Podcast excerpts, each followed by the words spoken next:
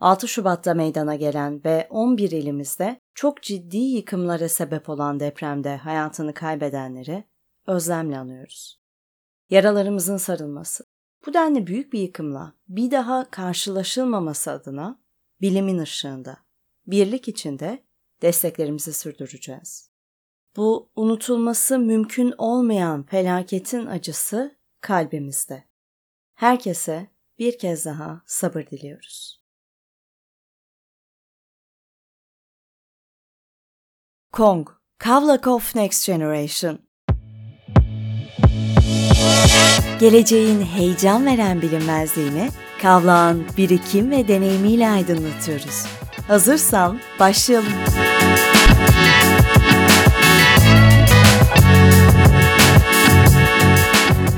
Kong Talks'un ikinci bölümüne hoş geldiniz. Ben Öykü Göğeş. Bu bölümde konuğumuz PCI Checklist kurucusu Kıvanç Harputlu. Ben seni bayağı bir yıldır tanıyorum. Hatta bugün sabah düşündüm.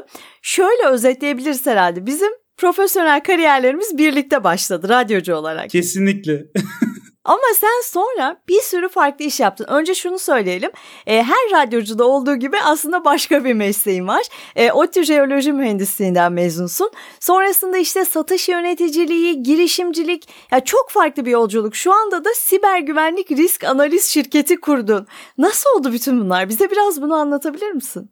Çok çok uzun aslında bir hikaye dayanıyor. Sen bir kısmına şahit oldun. Ee, biz seninle 2012'de herhalde tanıştık. 2011 ya da 2012 olması lazım. Evet evet o aralıkta. Ee, yaklaşık hani bu 11-12 yıl öncesine gidecek olursak işte ben ODTÜ Jeoloji Mühendisliğinde asla aslında e, bölümüyle ilgisi olmayan tamamıyla hobi olarak okurken bir yandan radyoculuk yapan tıpkı senin gibi bir kişiydim. Radyoculuk keyifli yanları vardı. Daha geliştirmemiz gereken yanları vardı. Ve aslında buradan başlayan hikaye gün sonunda beni buraya getirdi ama böyle hani kısa bir özetini nasıl yaparım diye kafamda da kurgulamaya çalışıyorum. Şöyle özetleyelim. Radyoculuk sonrasında dijital medya tarafı burada müzik kategori yöneticiliği yaptım e, izlesene.com'da. Sonrasında burada telif hakları yönetimi tarafına geçtim. Burada teknoloji tarafında da birçok şey öğrendim ve sonra dedim ki ben biraz daha teknoloji odaklı bir e, şeyler yapmam lazım dedim. Sonrasında ödeme kuruluşları, e-fatura entegratörlerin sistem altyapılarını aslında kurduğumuz, yönettiğimiz bir veri merkezi tecrübem oldu. Gün sonunda da oradan kartlı ödemeler nasıl daha güvenli olur dedik ve e, PCI checklist yolculuğumuz başladı. Burada tabii senin keşfettiğin bir takım açıklar da var. Aslında bence bu kadar farklı alanda çalışmak böyle bir şey getiriyor. Hani bir alanda çok uzun yıllar çalışınca belki bazı eksikleri e, göremiyorsun ama dışarıdan gelen biri, farklı disiplinlerden gelen biri olunca o eksikleri yakalama konusunda e, hem daha cesur oluyorsun hem farkındalığın daha yüksek oluyor bence. E, kesinlikle öyle. Yani bunun aslında iyi ya da kötü yanları var. Bazen tabii ki keşfedilmiş olan şeyleri tekrar keşfetmen de gerekiyor. Bu kötü yanları. Çünkü dışarıdan gelen bir göz olarak hani her şeyi tekrardan bir sorguladığın dönemin oluyor. Ee, ama bunun dışında dediğin ne çok katılıyorum. Bazen sorunları görmek için o temiz kafayla başlamak konuya oldukça e, faydalı oluyor. Bunun etkilerini gördük ama bir dikeyde uzmanlaşmak aslında düşündüğümüz kadar böyle 30 yıl 40 yıllık meseleler değil. Özellikle teknolojik bir iş yapıyorsak. Çünkü zaten uzman dediğimiz kişi eğer o teknoloji yeni ise işte teknolojiye başladığından beri oluyor. Chat GPT uzmanı dediğimiz kişi şu anda 6 aylık bir tecrübeye sahip. Sadece o sektör dikeyinde düşünmeye başladığınızda çok hızlı bir şekilde o tarafta bilgi de ediniyorsunuz, sorunları da görüyorsunuz, nasıl çözebileceğinizi de bulabiliyorsunuz. Ben de açıkçası her yaptığım işte bundan çok keyif aldım. Yani senle de aslında bunu daha önce e, deneyimleme şansımız oldu. Radyoculukta belli bir program yapıyoruz. Sen o programın o saatini yaptığın için ona e, göre hangi şeyleri verilmesi konusunda en iyi fikre sen sahipsin. Ben hiç gündüz saati program yapmadım. Ben de akşam saati yaptım. Ben de o konuda belki senden daha tecrübeliydim. Bu tip e, ayrışmalar bile aslında o yaptığımız işin kalitesini oldukça değiştirebilen hareketler oluyor. Kişinin o alandaki tecrübesinin gittiği yöne doğru soruları sorarsak aslında bir takım eksikleri görmek, işte daha farklı çalışmalara imza atmak mümkün oluyor. PCI checklist'in çıkış hikayesi de biraz böyle diye tahmin ediyorum. O süreci bir anlatsana yani çünkü orada yakaladığın bir şey var. Onu nasıl yakaladın? İlk senin aklına geldi ve bunu ilk sen yapıyorsun anı nasıl oluştu? Tam öncesinde PCR checklist öncesinde hani e, ödeme sistemi altyapılarının e, oluşturulması, buradaki işte regülatif e, durumların giderilmesi vesaire tarafında ben çalışmalar sürdürüyordum.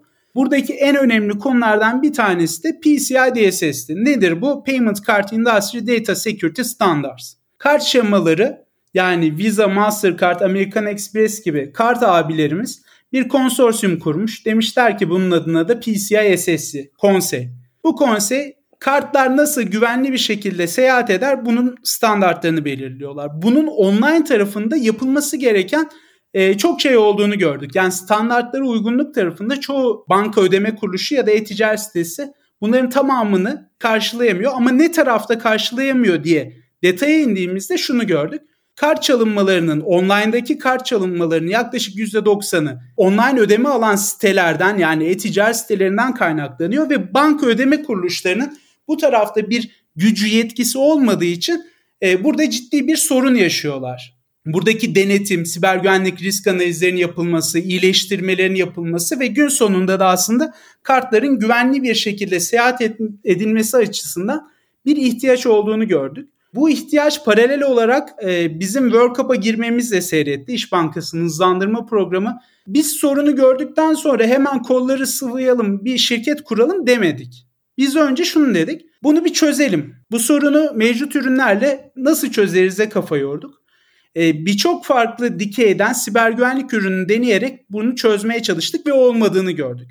Olmadığını görünce ve bunun çok global bir sorun olduğunu da bildiğimiz için Dedik ki bu sorun özelinde şirket kurulur. Yani evet PCI checklist tamamıyla böyle başladı. Ee, yoksa hani ya bir, biz bir startup kuralım hadi ne yapalım neyle ilgili yapalım vesaire diye yola çıkmadık. Hmm, Bence yola çıksaydık eğer zaten orada yet another business durumunda başkaları şunu yapmış biz hmm. de aynısını burada yapalım e, konusundan öteye gidemezdik diye düşünüyorum. O yüzden benim bu şirkette en çok keyif aldığım başından beri konu buydu. Tamamıyla problem odaklı bir şeyden yola çıktık. Tam olarak bunun çözümü yoktu markette. E, o yüzden de yaptığımız şey aslında başka bir şeye benzemeyen e, tamamıyla konusuna özel bir ürün oldu. Evet senin zaten bir kariyerin vardı ve bir eksiği fark ettikten sonra bunun üzerine önce bir çözüm üretmeye sonra bunu bir e, girişime dönüştürmeye karar verdin. Bu yolculuğa baktığımızda işte girişimciliğe e, bir startup sahibi olmaya giden yolda herhalde doğru adımlar bunlar. Senin için zaten öyle olduğu belli. E, çünkü bir sorunu aslında gerçekten çözüyorsak, bir değer üretiyorsak o girişimin bir anlamı oluyor. Biraz daha özel bir yere girmek istiyorum. Şimdi senin girişimci tarafından bahsettik. Neden girişimcilik diye soracağım. Çünkü anlattın aslında hani bunu çözdükten sonra artık bu şirketi kuralım dedik diye ama senin hangi özelliğini, hangi hayalini güçlendiriyor o girişimci kimliği? Çok güzel soru. Neden girişimciliğin? Hadi bakalım. Neden girişimciliğin cevabı olmayan nadir kişilerden biri olabilirim. Çünkü hayatımın hiçbir zamanında bir şirketim olsun ben bir girişimci olayım gerçekten demedim. Hı hı. Tamam hatta yani komik hikaye şöyle söyleyeyim. E, şirketi kurmadan bir ay önce yani bu, bu fikir olmadan bir ay önce diyeyim başka bir yerden teklif aldım. İşte bir direktörlük pozisyonu falan muhteşem işte koşullar şunlar bunlar. E, ben bayağı beyaz yaka devam edecek gibi görünüyordum. Eski şirketimden işte Nokta Medya'dan İzlesene'den yöneticim o zamanki e, arkadaşımla konuştum. O da dedi ki bence hiçbirini kabul etme kendi şirketini kur dedi. Ben de ne alaka dedim. Demesi kolay. evet yani ne, ne alaka Cansu hatta adını da geçireyim. Cansu'ya selam söyleyelim burada. Ne alaka dedim hani böyle bir şey yok ki ortada neyin şirketini kuracağım dedim. Üzerinden bir, bir ay içinde birden böyle bir sorunu gördük. Ortaklarımızla konuştuk. Abi bu iş yapılır mı dedik ve gün sonunda PCI checklist oldu. O yüzden girişimciliği dediğimiz şey benim için daha önce yoktu. Bir planım da yoktu bu tarafta. Ha ama başladıktan sonra neleri kendimle bağdaştırdım diye soracak olursam şunu söyleyebilirim. Ben herhangi bir yerde çalışırken de aslında kendi şirketim gibi çalışıyordum. Bunu biliyorum. Gerçekten bunu senle çalışmış biri olarak ne demek istediğini çok iyi anlıyorum şu an. Sende de keza öyle. Yani bence bu evet. hatta bizim belki de hani e, o radyo ODTÜ'nün e, temellerindeki prensip de de ilişkili bir şey. Devamında da böyle seyretti ve ben şirketi kurunca hani insanlar şey diyor işte abi çalışanların sorumluluğu üstümüzde vesaire. Benim çalışanların sorumluluğun üstünde üstünde olmadığı bir kez hiç olmadı. Daha önce de satış direktörüydüm çünkü. Yine hmm. ve o zaman ilk başlarda tek satış direktörüydüm. Hani Kıvanç sattı sattı satamadı sorunumuz var durumundaydı. e şimdi öyle olunca bizim hani çalışma tempomuzda işte sorumluluk bilincimizde vesaire hiçbir şey değişmemiş oldu. Ha ama girişimcilik işine girdiğimde çok büyük soru işaretlerim oluştu. World Cup'ta e, baş mentörümüz Ömer abi vardır sektörün. İlk toplantıları yaptık böyle herkes de şeyler e, startup janraları diyeceğim buna. İşte çeşitli anahtar kelimeler, stock option'lar, convertible notes'lar, şunlar bunlar havalarda uçuşuyor. ee, ilk toplantı bitti. Ömer abiye biz işte benim ortaklardan Emre ile gittik dedik ki abi biz hiçbir şey anlamadık. Bunu nasıl, bunları nasıl öğreneceğiz? Var mıdır bir kitabı bir şey? Ondan sonra zamanı gelince hepsini öğrenirsiniz dedi. Gerçekten de öyle oldu. Yani Şimdi artık Nisan'da 4 yıl olacak şirketi kuralı. Hani 4 yıl önce girişimciliğe dair inanın hiçbir şey bilmiyordum. Ama şu anda birçok şeyi biliyoruz. O yüzden de hani burada girişimci olmak isteyen adaylar da bu podcast'i dinlediğinde şunu bilsinler ki hiç kimse ilk başta hiçbir şey bilmiyor. Hepiniz, hepimiz birlikte öğrendik. E, bu yüzden de hani böyle abi bu adam girişimciliği çözmüş. İşte bu girişimci olmak için doğmuş konusuna çok fazla kaptırmayın. Duyduğunuz şeyi anlamamanız normal. Mutlaka anlayacağınız zaman oluyor. Bizde oldu. E, yeter ki aslında konuya değer verme, öğrenmeye çalışma olduktan sonra hani o learning curve'ümüzün yüksek olduğu takdirde, öğrenmeye şevkli olduğumuz takdirde bence girişimcilik öğreniyor. Ben bilmiyordum, öğrendim. Hala da öğreniyorum. Ay çok güzel. Bu çok böyle hani canlı, renkli bir dünya ya girişimcilik dünyası. Sanki onun içine girince böyle bambaşka bir hayat yaşamaya başlıyorsun. İşte dilin değişiyor, kıyafetin değişiyor, ortamın değişiyor. Ama girmeden önce kimsenin hiçbir şey bilmediğini bir girişimciden duymak hani bu yolun başındaki herkes için bence çok rahatlatıcı bir şey. e, bunu da samimiyetle itiraf ettiğin için teşekkür ediyorum. Şimdi dönelim PCI Checklist'e. Türkiye'de dünyada buna benzer girişimler var mı? Türkiye'de de dünyada da benzer girişimler var ama birebir PCI checklist'ini yaptığını yapan bir girişim yok. E, şu anda hem Türkiye'de hem yurt dışında hizmet veriyoruz. Burada da yurt dışında da müşterilerimiz var. İşte bankalar, ödeme kuruluşları bizim müşterimiz oluyor ve onlar adına e-ticaret sitelerinin siber güvenlik risklerini ölçüyoruz, yönetilmesini sağlıyoruz. 9 e, banka, e, yaklaşık 20 kurumsal firmayla çalışıyoruz ve her birinde de tamamıyla PCR checklist tek bir ürün olarak var oldu. Ee, yanında bir rakibi olamadı. Bundan dolayı da aslında çok mutluyuz. Hatta ben geçtiğimiz hafta Dubai'deydim. CELSEC diye bir siber güvenlik fuarı vardı. Orada da yine aynı şeyi gördük. Birçok banka ödeme kuruluş toplantısı yaptık. Burada aslında ben kendim övünmek gibi anlatmıyorum. Bu başarıyı yakalamamızın tek bir sebebi var. O da Türkiye'deki bankacılık sektörünün olgunluğu. Çünkü banka ve ödeme kuruluşlarının teknolojik kullanım ve yani teknoloji olan bakış açısı ve kullanımı o kadar yoğun ki Türkiye'de e, bankacılık konusunda gerçekten çok ilerideyiz. Yani biz burada işte Amerika ile Avrupa ile yani dünya ile karşılaştırdığımızda işte sanal alışverişler olsun, e, sanal bankacılık olsun e, daha ilerideyiz Türkiye olarak doğru mu? Zaten Avrupa ile karşılaştırma yapmayı ben şey sayarım yani Türkiye bankacılık sektörüne hakaret sayarım. Çok netim bu konuda. İngiltere'yi dışarıda bırakıyorum. Diğer Avrupa'daki bütün bankacılık sektöründen çok çok daha bambaşka bir noktadayız. Yakın olarak kim var? Amerika var. Amerika'da da bölmek lazım. Amerika'nın bankaları, Amerika'nın ödeme kuruluşları. Ödeme kuruluşlarından bizde bizden ileride olanlar da var teknolojik anlamda. Ama onun sebebi çok belli çünkü PayPal'lar, Stripe'lar vesaire yıllar yıllar öncesinde kuruldu. E, bankalar orada çok hantal yapılar olduğu için. O yüzden hani orada da şey gibi ayırabiliriz. Amerikan bankacılık sistemi mi, Türkiye bankacılık sistemi mi, Türkiye. Amerika ödeme kuruluşları mı, Türkiye ödeme kuruluşları mı kafa kafaya. Yani bu kafa kafaya dediğimiz şey bile çok değerli çünkü onlar çok daha önce başladı. Peki mesela şimdi şu anda PCI checklist'in geldiği noktadan e, mutlu olduğunu görüyorum. Ama tabii ki hedeflerinde vardır.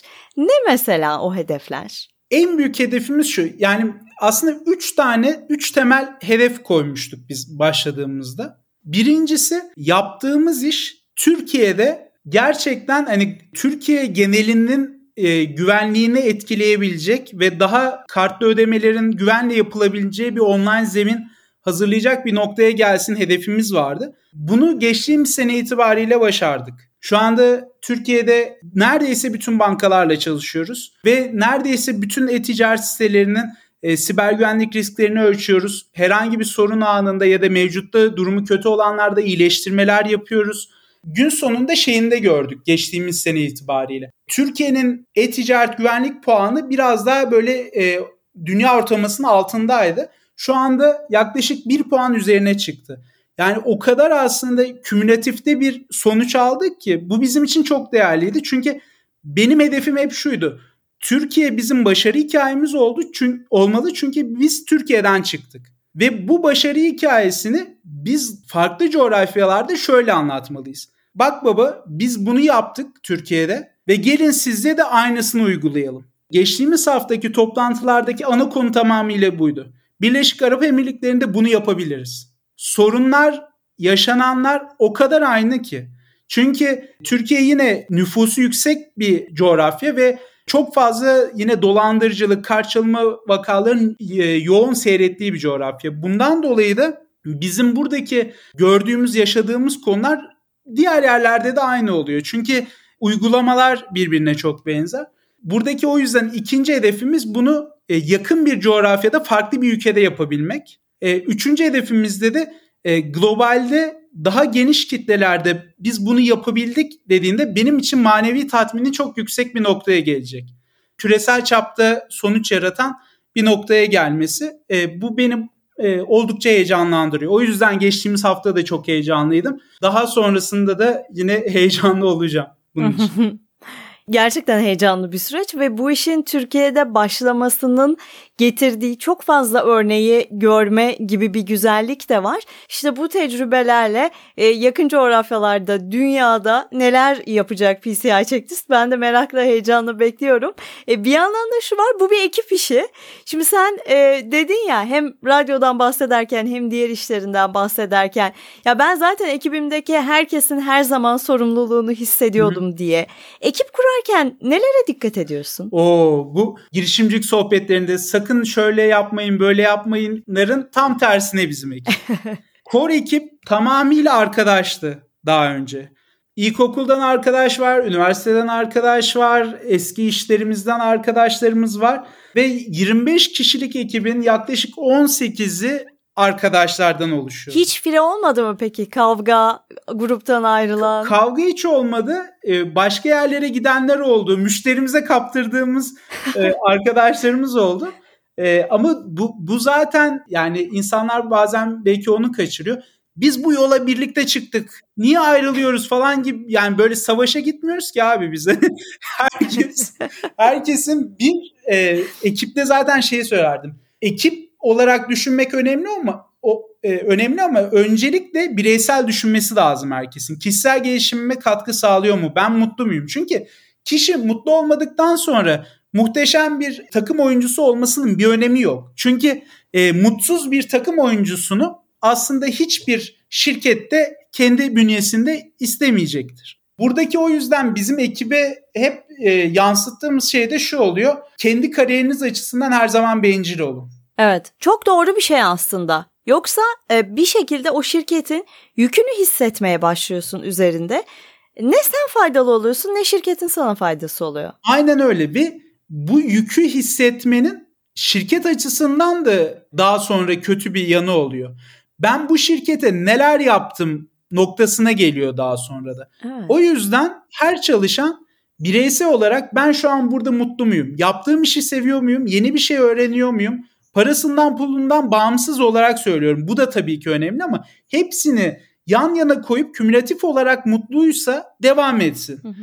Bazı konularda yani parasından pulundan çok mutlu olup yaptığın işten mutsuzsan yine gitmen gerekiyor aslında bu şirketten. Çünkü sen kendine haksızlık yapıyorsun. Belki diğer yerde daha az kazanacaksın ama daha sonra çok daha iyi bir noktaya geleceksin bilemezsin. Biz bu konuda o yüzden arkadaşlık yapısı da bir zaten şeydi. Hani farklılaştığımız bir durumdu. Arkadaşlarımla çalışabilmeyi çok iyi biliyorum. Saat 5.30'da çok ciddi kavga gürültü çıkıyor.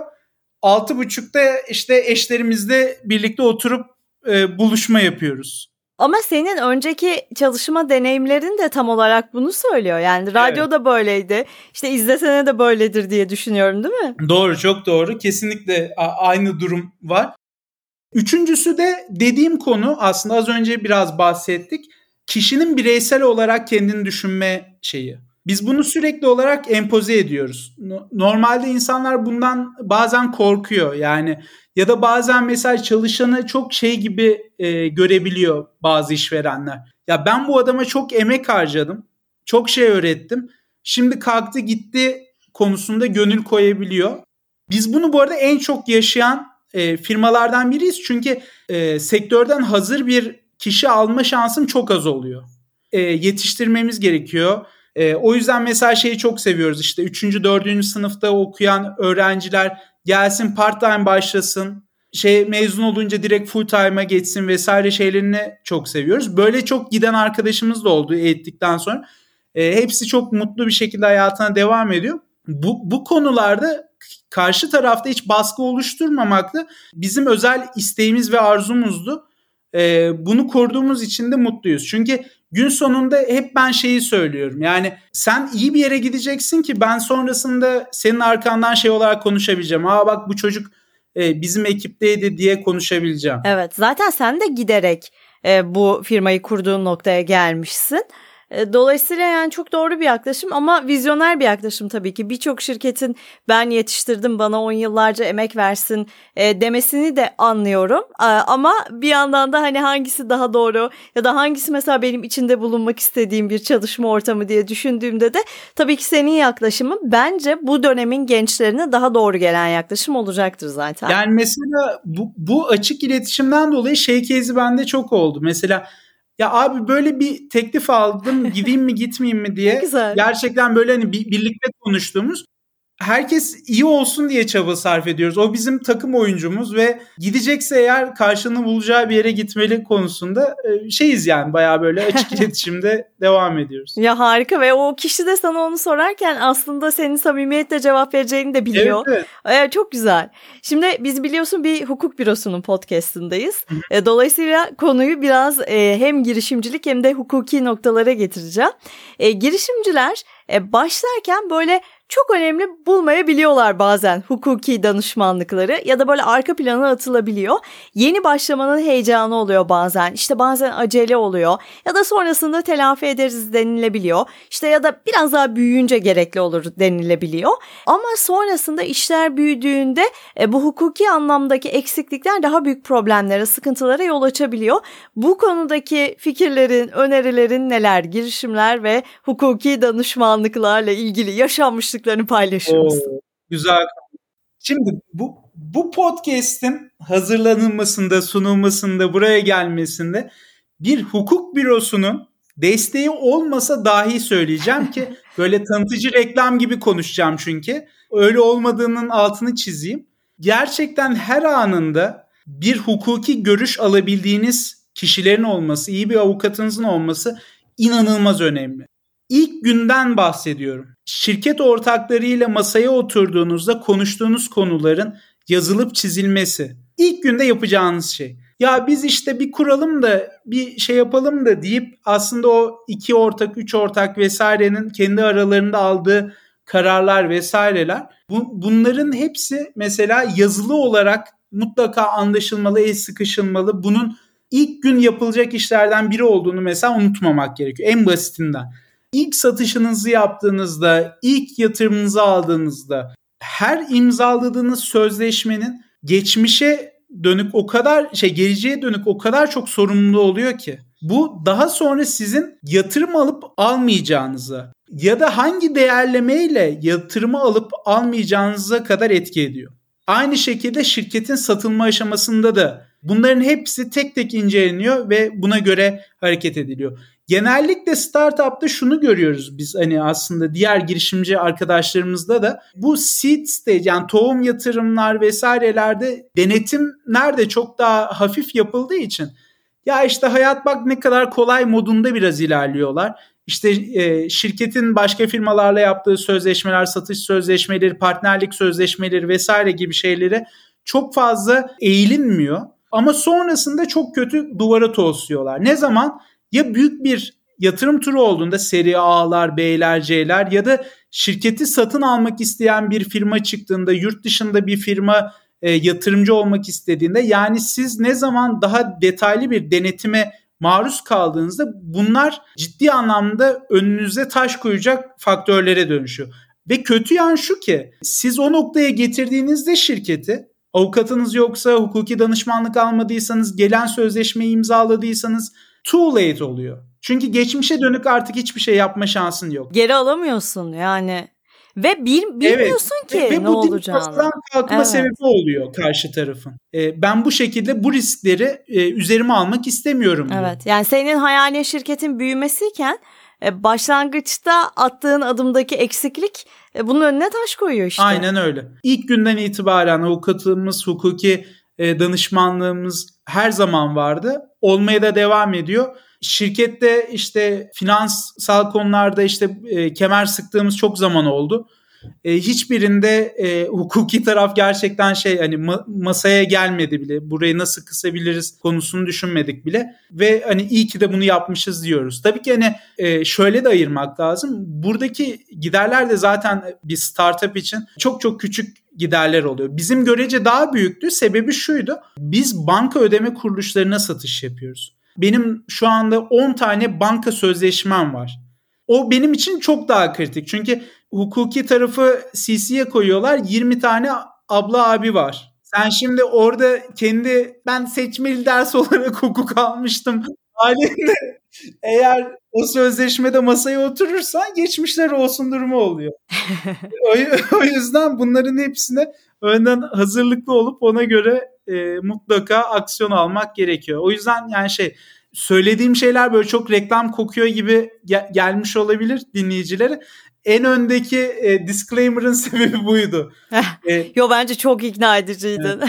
Ya çünkü bunlar deneyim yani sen hani bunu bugün yapmamış olsaydın o büyük firmalarla aynı masaya oturduğunda telafi edilemeyecek şeylerle karşılaşmış olacaktın. Şey yani o telafi noktasının olma olmadığı çok az şey var startupta. Onlardan biri bu. Yani kötü ürünün olsun, çalışmıyor olsun bak yine telafi edersin. Adam akıllı yatırım bulursun. Adam akıllı sıfırdan yapıyorum her şeyi dersin. Yine telafi edersin. Ama bu tip şeyler gerçekten geri dönüşü olmayan yol oluyor. Evet yani bunun telafisi yok. Dolayısıyla en baştan da atılacak adım işte hukuki bir danışmanlık almaksa bunu yaparak yola çıkmak, e, sağlam adımlarla yürümek ve sonrasında sorunlarla karşılaşmamak için zaten en doğru karar. Peki şimdi yeni bir dünyadayız ya artık biz. Her şey çok hızlı e, değişiyor ve gelişiyor ya. İşte teknolojik gelişmeler oluyor, rekabet kuvvetleniyor, globalleşmeden bahsedebiliriz. İşbirliklerinde farklı parametreler ortaya çıkıyor. Yani her şey çok hızlıyken e, bu hıza nasıl yetişiyorsun? E, yetişemiyorum. Yetişiyor evet. gibisin. Yo yani şöyle hani samimi bir podcast olduğu için şey yapayım. Ben işte 3 ay önce falan evlendim. Ee, ilk kez 2 günlük bir tatil yaptık Dubai dönüş işte hafta sonu. Bu bu arada böyle şey övündüğümüz işte bak aman hep hep böyle olmalı diyeceğimiz bir şey değil. Kimse bence bunu bir standart olarak almamalı. Şeyi hani balansı kurmak gerçekten zor oluyor e, hepimiz için. Kuramadığın zamanlarda da enerjin farklı olabiliyor. O enerji değişimine göre e, ayak uydurma şeklin de çok değişiyor. Mesela şu sıralar ayak uyduruyorum. Çok yoğun çalışıyorum ama ayak uydurduğum bir dönemdeyim. Çünkü e, şirketin gittiği nokta işte yeni leadler vesaireler konusunda e, yüksek olduğum bir zamandayım. Her zaman böyle olmuyorsun. Bazen çok fazla kötü haber geliyor. Şirketle ilgili kötü haber oluyor. Ülkeyle ilgili kötü haber oluyor. İşte deprem yaşadık. Kötü haberdi. Yani iki ay önce konuşuyor olsak bambaşka bir noktadaydı. Yani iki ay önce çok daha zorluydu. Ama o zamanda da işte zorunlu olduğun şeyleri yapman gerekiyor. Ayak uydurman gerekiyor. Bir şeyleri yakalamaya devam etmen ve çalışman gerekiyor. Temelinde ben şunu gördüm. Buna ayak uydurmak için gerçekten çok fazla şeyden ödün vermek gerekiyor. Ama bunun iyi olmadığını bilerek e, o burnout dediğimiz hani artık geri dönüş olmayan yola girmemek için arada da olsa kendinize iyi gelebilecek şeyler yapmanız. Bu herkes için farklı olduğundan hani e, şunu yapın bunu yapın çok şey oluyor afaki kalıyor. Bunların hepsinde böyle kişinin aslında kendisini görmesi biraz okuması gerekiyor. Seni besleyen, yolunu aydınlatan kaynaklar neler? Mesela işte podcast dinler misin? Hangi kitapları e, seversin, önerirsin? Mentorluk anlamında neler söylersin? Kitap okuma düzenim son zamanlarda azaldı biraz. Çok mutsuzum bundan bu arada. Ee, yine şeyle ilgili yani zaman konusuyla ilgili ama podcastleri hala e, takip ediyorum. E, mesela bir öneri şey verebilirim hatta. Business Wars var o şeyi işte böyle büyük firmaların birbiriyle olan savaşlarını anlatıyor aslında kısaca. İşte mesela Facebook Snapchat bölümünü mutlaka işte sosyal medya ile ilgili bir iş yapan girişimcilerin dinlemesi gerekiyor. Muhteşem bir sürükleyici bir roman kıvamında. Podcast'leri o yüzden şey yapıyorum. Gerçekten takip ediyorum. Onlar çünkü biraz daha hap gibi oluyor. Bu kitap özeti bu aralar çok popüler app'leri. Ben başta çok ön yargılıydım. Hani neresini süzeceğini nasıl bilebilir, nasıl iyi olabilir e, vesaire konusunda. Arkadaşlardan onunla ilgili güzel feedbackler geliyor. Bir önümüzdeki dönemlerde onu denemeyi düşünüyorum açıkçası. E, yani işte hepimizin yapmaya çalıştığı e, Twitter vesaireden olduğu kadarıyla bir takip yapıyoruz. Peki geldik son soruya.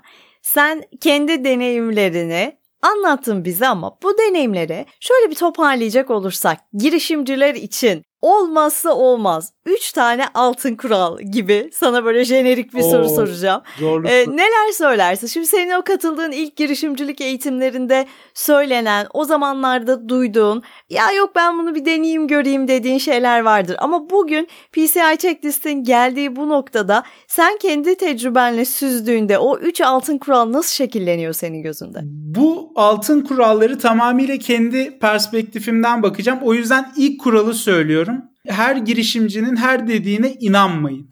Çok güzel. Şimdi çünkü ikinci kuralda şeyle alakalı olacak. Mutlaka herhangi bir ürüne değil, herhangi bir pazara değil, herhangi bir probleme odaklı bir çözüm bulmaya çalışın. Sonrasında bu bulduğunuz çözümü kimlerin yapabildiğine bakın. Doğru bir şekilde Google'da aratma yapmak artık çok kolay. Sonrasında bunu yapanlar var ama nasıl bir market var burada? Biz bu işi kursak gerçekten para kazanabilir miyiz'e bakın. Bu şey kısmında söylüyorum hala ürün konusunda. E, çünkü biz bu mesela konuyla ilgili e, ciddi anlamda sektörden ayrıştık. Yatırımcılar da ilk başta anlamadı. Halen anlamayan yatırımcılar mutlaka vardır. E, ama bizim için önemliydi çünkü biz ürünümüzü zaten sattıktan sonra vesaire hani herkes bizi anlasın aman abi falan diye bir durumumuz yoktu. Bazen e, niş bir ürününüz var ama bu ticari anlamda para kazanılabilecek bir modele gidiyorsa e, buradaki niş olması tam tersine bir avantaj oluyor. Biz bunu kendi işimizde gördük. Bazen de şöyle oluyor. Niş olsun olmasın ya da genel bir ürün. Abi 1 milyon kişiye satarım bunu dünyada da diyebiliyor bir firma. Ama o pazar o kadar zaten doymuş ya da o kadar o probleme ihtiyacı olmayan kişilerden oluşuyor ki bir kuruş bile kazanamıyor.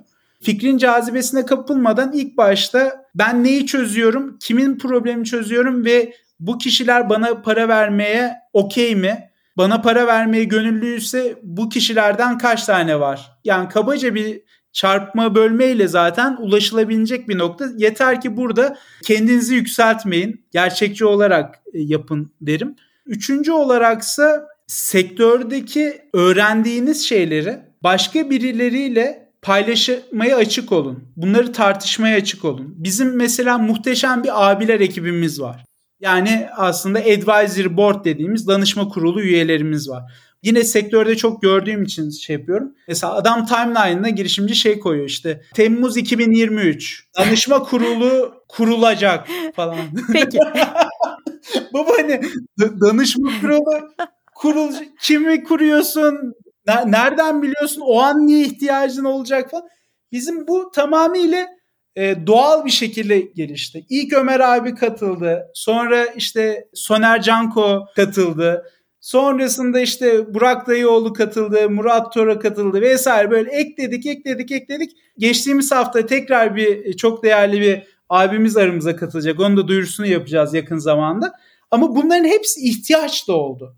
Bizim mesela ilk başlangıçta girişimciliği öğrenmeye ihtiyacımız vardı. Havalı laflardan arınılmış bize gerçeği anlatabilecek bir abiye ihtiyacımız vardı. Ömer abi aldık. Bizim bankacılık sektörünü daha iyi anlayabileceğimiz bir abiye ihtiyacımız vardı. Soner Canko'yu aldık. Güvenlik tarafında, siber güvenlik tarafında daha çok yol kat etmek istiyoruz. Partner yapılarını, şunları bunları ne yaparız dedik. Burak abiyi aldık bir timeline'e konulacak. Ben 6 ay sonra işte danışma kurulu üyeliklerini açıyorum denilecek bir nokta değil. Yani e, o yüzden de dediğim gibi ihtiyaç halinde danışabileceğiniz insanları bulmaya çalışın ve bu zamanla artması gerekecek, azalması gerekecek şekilde olabilir. Çünkü mesela işte bir hafta önceki şeyimizde hani yeni danışma kurulu üyemizi bir yıl önce alsak bize bu kadar katkı sağlamazdı. Şu an tam onun noktasındayız. Üç tane karışık öneri. Yok çok güzel öneriler. Ya böyle hani şey diye belki özetlenebilir. Ezbere kuralları kendinize göre şekillendirmekten kaçınmayın. Tam evet. da senin yolculuğunda yaptığın şey bu olmuş zaten. E, Kıvanç çok teşekkür ediyorum. Harika bir bölüm oldu. Ağzına sağlık. Ben teşekkür ederim Öykü. E, çok keyifliydi benim için de. Sesini duymak iyi geldi. Kendine çok iyi bak. Benim için de öyle oldu. Çok teşekkür ediyorum. Kong Talks'un bir sonraki bölümünde görüşmek üzere. Bu bölümde PCI Checklist kurucusu Kıvanç Harputlu'yu ağırladık. Hoşçakalın.